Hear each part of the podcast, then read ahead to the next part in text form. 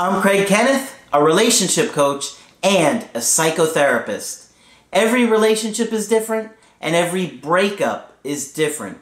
Work with me and you'll get professional help on your situation. And if you're in no contact, focused on personal growth, my workbook series, The Knowledge, will help you make changes like you've never made before. Available now at Ask Craig dot net.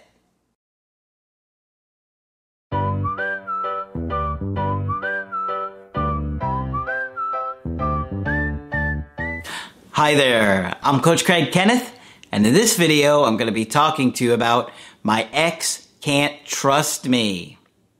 Well, trust is a really important part of a relationship. It's hard to gain someone's trust, and it's easy to lose it.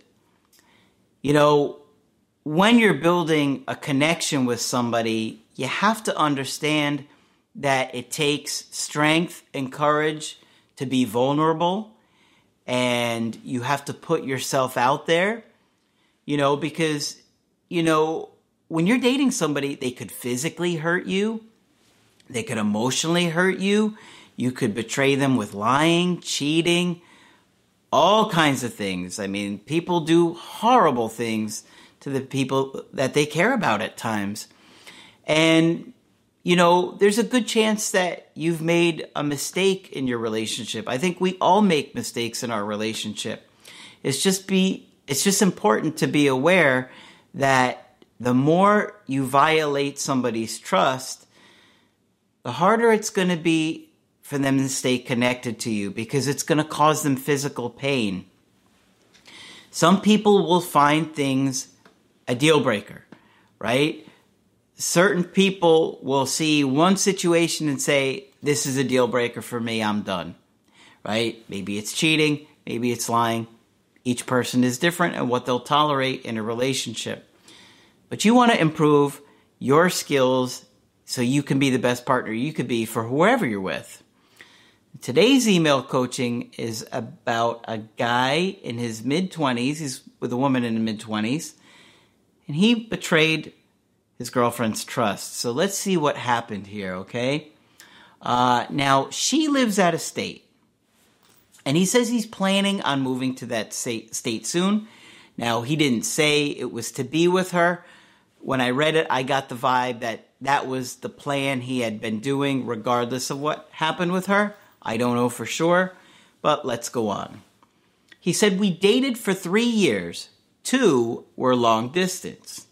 Following undergrad together, we had a good relationship, but throughout the past year, my ex felt I wasn't fully engaged in the relationship, that she was carrying the vast majority of the weight, and that I wasn't listening when she raised her concerns.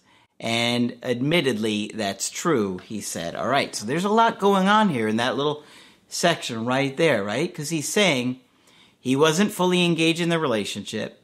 She was doing the majority of the work to maintain that connection. And on top of that, when she was saying, hey, I need more from you, he wasn't listening. And he admits it. So you can see it's going to be really tough, right? Because they're long distance and or they were long distance for a lot of this relationship. It sounds like at this point they are long distance. And so imagine you're long distance and you feel like you're the one doing everything to make it work, right? They're going to be frustrated, disappointed. It's not going to be easy to have that connection. One month ago, I drunkenly slept with somebody else. The first time anything like this has ever happened.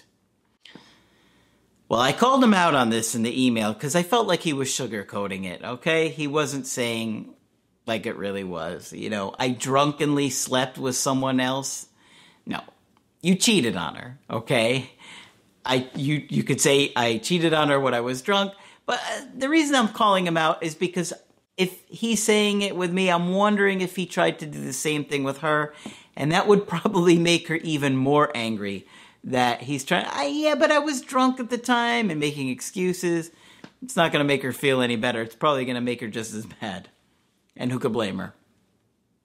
So he said, devastated by guilt and regret, I told her what happened two days later.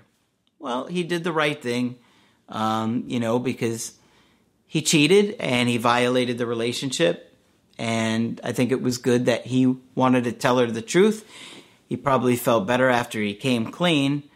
But um, obviously that's going to really hurt the relationship, right? Because she's going to be upset. She's already been frustrated with him, and now this happens. Extremely hurt, she forgave me. But after a week apart, she said she still loved me, has never felt about anyone else like she does about me, but couldn't be in a relationship with me because she was too emotional and couldn't trust me. Well, I think she has a valid point. Not only has she been feeling frustrated and disappointed with you for a long time, trying to get your attention, instead of reconnecting with her, you went off and hooked up with somebody else. You know, that long distance was already, I think, taking its toll on this situation here. And then to violate the relationship like that, you know, that's going to cause some serious issues. So let's see what happened next.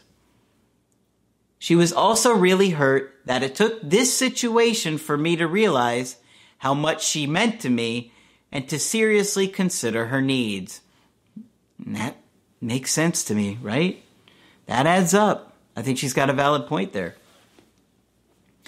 During the two and a half hour breakup talk, woof, two and a half hours. You gotta watch the movie. Uh, she cried a lot and kept repeating that she didn't know if she was making one of the biggest mistakes of her life, but by going through with the breakup. I knew the way the conversation ended that night that she was still extremely uncertain about the decision. I don't think she was as uncertain as you think she was. Um, I think she genuinely cares about you, but I think she really felt like she needed to make this decision. After more reflection, she texted me the next day saying a month's time wasn't enough for her to be okay with everything, that she didn't know how long it would be, and she was struggling to cut me out of her life completely. Yeah, so it's tough for her. I mean, all of a sudden she's been hit with hearing that the guy that she's in love with has cheated on her. And she's already been frustrated with this guy because he hasn't been listening to her, and she's been trying to get his attention for a while, it sounds like. I sent flowers to her place two days later, and she explained my recent effort, which included a few other small things, hadn't gone unnoticed. Okay. So, uh, it sounds like she's thinking about things, okay? You don't want to overwhelm her, but she is taking note that maybe you can change. But I think if you come on too strong here, it's going to wind up blowing in, blown up in your face. We spoke again a few days later. She said her feelings still hadn't changed. She only texted me after our breakup because she felt she could no longer reach out to me, which made her feel like she had a pit in her stomach. Yeah, so she's really struggling with this pain over the breakup too. She kept saying she didn't want to get my hopes up, that we would ever be back together, that she was emotionally unattracted to me, and that she still needed time. And she deserves that time, right? Because while I'm sure she does appreciate the efforts that you've made and the small changes that you've made afterwards, part of her is wrestling with the whole idea of, but when I told you over and over again, you didn't really care about me. You didn't make the changes. So you gotta be careful here, because if you come on too strong, like I said, I think it's gonna make her resentful and just angry at you. I told her I was willing to wait with that risk. She also repeatedly explained that she wished I had done things like the flowers while we were in the relationship together. I mean, yeah. I mean, she kind of had said that. I mean, she implied it. Not necessarily the flowers, but uh, the effort, that you hadn't been making the effort. A point she brings up every time we speak. I found this conversation confusing, considering she told me earlier that week she had been struggling to cut me out of her life completely. Yeah, and her feelings are going to change about things. And some days she's going to be really angry at you, and some days she's going to miss you. And it's probably going to be a bit of a roller coaster for her as well. I mean, she was probably shocked by what happened. I mean, I'm sure she appreciated you coming clean about it, but, you know, she's going to have a lot of mixed feelings, like I think we all would if somebody cheats on us, right? But then in this conversation, that she's needed to see what life was like without me. Ultimately, we are still broken up. She's very emotional, says she still needs time, and that she doesn't want me to get my hopes up. So she doesn't want to feel obligated, right? I don't think she wants to feel obligated that you're going to put your life on hold, because you kind of told her you were gonna. And so she's kind of saying, I don't know what's going to happen here, but I don't want to be held responsible for you putting your life on hold, because I don't know what's going to happen or how I'm going to feel or what I'm going to want. Is no contact the right move to get her back? Do you see any hope for reattraction? I've started therapy and your workbooks. Okay, great. So it sounds like you really are prioritizing your own mental health and bettering yourself after this situation. That's great. And that's exactly what you want to do. And you want to do those workbooks thirty minutes a day. You know, don't overwhelm yourself, and review the answers from the day before. That's what I recommend that you guys do. I always forget to say this in the videos, but I say it on the Skype calls a lot. Review your answers from the day before, before you go to the next one. And then that way it always gets you thinking about previous things that you learned in the workbooks. Um, you know, I think she really cares about you. And I know you're going to that state soon. I, you didn't say how soon in the email, but if I'm in this situation, I'm going to be patient. I'm going to give her the space. I'm going to leave her be for now. I'm going to let her think about things. It's, it's going to hit her particularly hard, especially when you do move there. And she knows you're going there. I'm sure she knows that. You've been together for, I think, three years.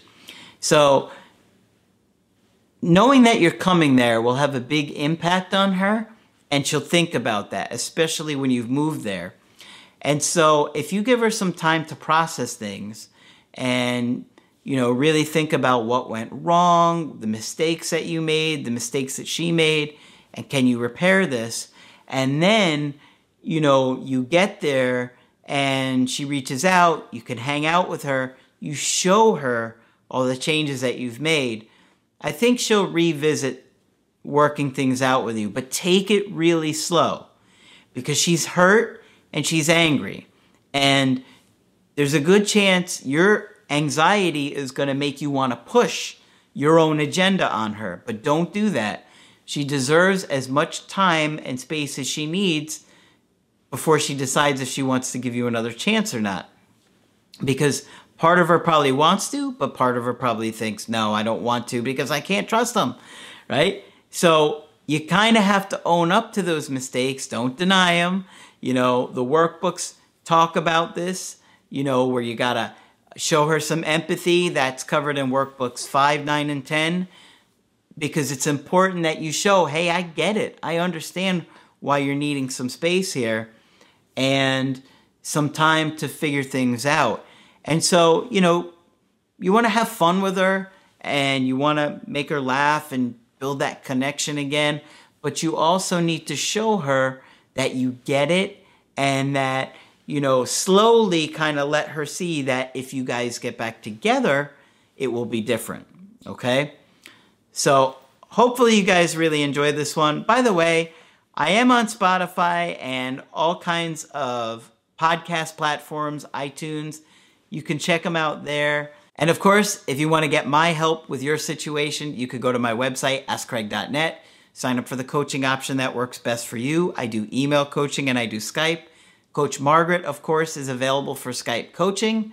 But that's it for this video. I'm Coach Craig Kenneth, and I will talk with you soon. To get my help personally, go to ask Craig dot net and click on Schedule Coaching and choose the option that works best for you. I do email coaching or Skype. To schedule a coaching with Margaret, click on Margaret on the top of the page and order a Skype with her. For the Knowledge Creative Healing course, click on the link at the top of the page and click Get Started Now.